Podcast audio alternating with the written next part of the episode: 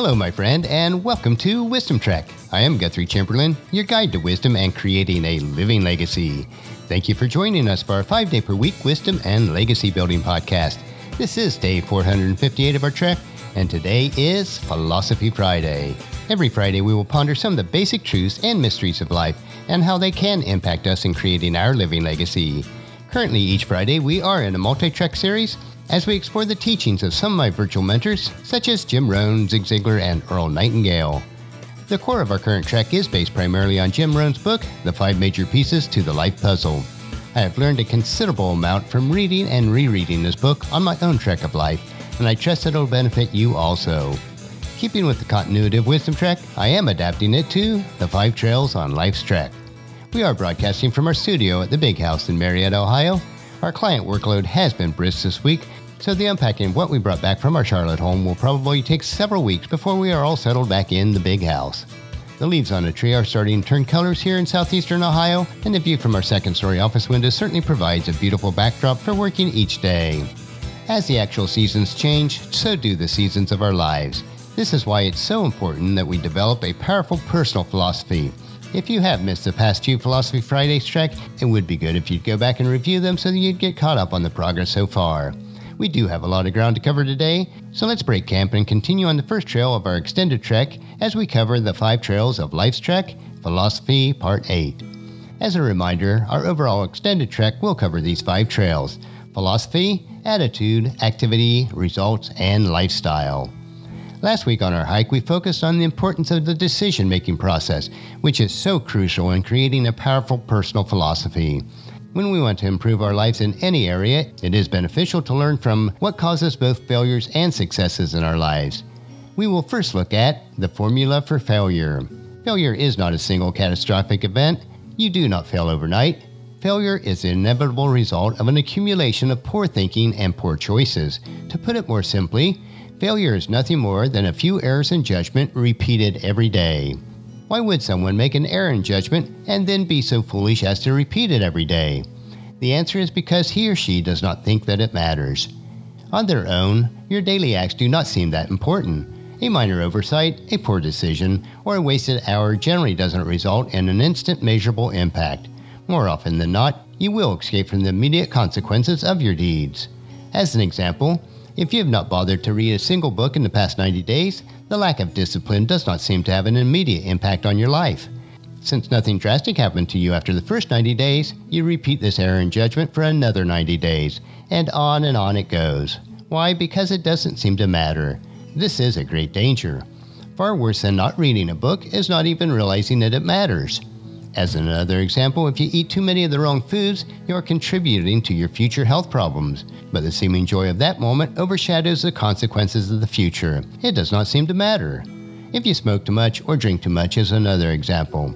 You go on making the poor choices year after year after year because it doesn't seem to matter. The pain and regret of these errors in judgment have only been delayed for a future time.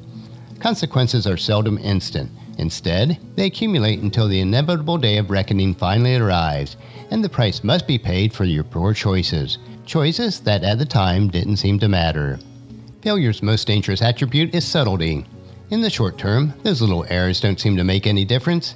You do not seem to be failing. In fact, sometimes accumulated errors in judgment occur throughout a period of great joy and prosperity in your life. Since nothing terrible happens to you, since there are no instant consequences to capture our attention, you simply drift one day to the next, repeating the errors, thinking the wrong thoughts, listening to the wrong voices, and making the wrong choices. The sky did not fall in on you yesterday, therefore you think the act was probably harmless. Since it seemed to have no measurable consequences, you are probably safe to repeat it. You must gain a better understanding of the laws of planting and harvesting. If at the end of the day, when you realize that you made your first error in judgment and the sky had fallen in on you, you undoubtedly would have taken immediate steps to ensure that the act would never be repeated again. Like a child who places his hand on a hot burner despite his parents' warnings, you would have had an instantaneous experience accompanying your error in judgment. Unfortunately, failure does not shout out its warnings like your parents once did. That is why it's imperative to refine your philosophy in order to make better choices. With a powerful personal philosophy guiding your every step, you become more aware of your errors in judgment and more aware that each error really does matter. As Galatians chapter 5 verse 9 tells us, this false teaching is a little yeast that spreads throughout the whole batch of dough. Next, let's turn to the formula for success. We will just glance up the trail of the formula success this week and then continue our hike next week. Like the formula for failure, the formula for success is easy to follow. Success is nothing more than a few simple disciplines practiced each day. Now, here is an interesting question worth pondering over this next week. How can you change your errors in the formula of failure to disciplines required for the formula for success? The answer is by making your future an important part of your current philosophy. Both success and failure involve future consequences, namely the inevitable rewards or unavoidable regrets resulting from past activities. If this is true, why don't more people take the time to ponder the future? And the answer is simple. They are so caught up in the current moment that it doesn't seem to matter. The problems and rewards for today are so absorbing to most people that they never pause long enough to think about tomorrow. Let me ask you this question What if you did develop a new discipline to take just a few minutes every day to look a little further down the road? You would then be able to foresee the impending consequences of your current conduct. Armed with this valuable information, you'd be able to take the necessary actions to change your errors into new success oriented disciplines. In other words, by disciplining yourself to see the future in advance, you'd be able to change your thinking, amend your errors, and to develop new habits to replace the old. Invest some time this week in considering what minor errors in judgment repeated every day can be turned into simple disciplines practiced every day. As Proverbs chapter 2 verse 11 tells us, wise choices will watch over you, understanding will keep you safe. We are deliberately taking our trek slowly as we ponder how to develop a powerful personal philosophy on our continued hike up the trail of philosophy today. This is not an easy hike to make. It requires changing your habits from failures to success. It requires refining your decision making ability so that you will build a strong foundation for your life. Next week on Philosophy Friday, we will continue our exploration of the formula for success. Make sure that you join us for the continuation of our trek on the Trail of Philosophy next Friday.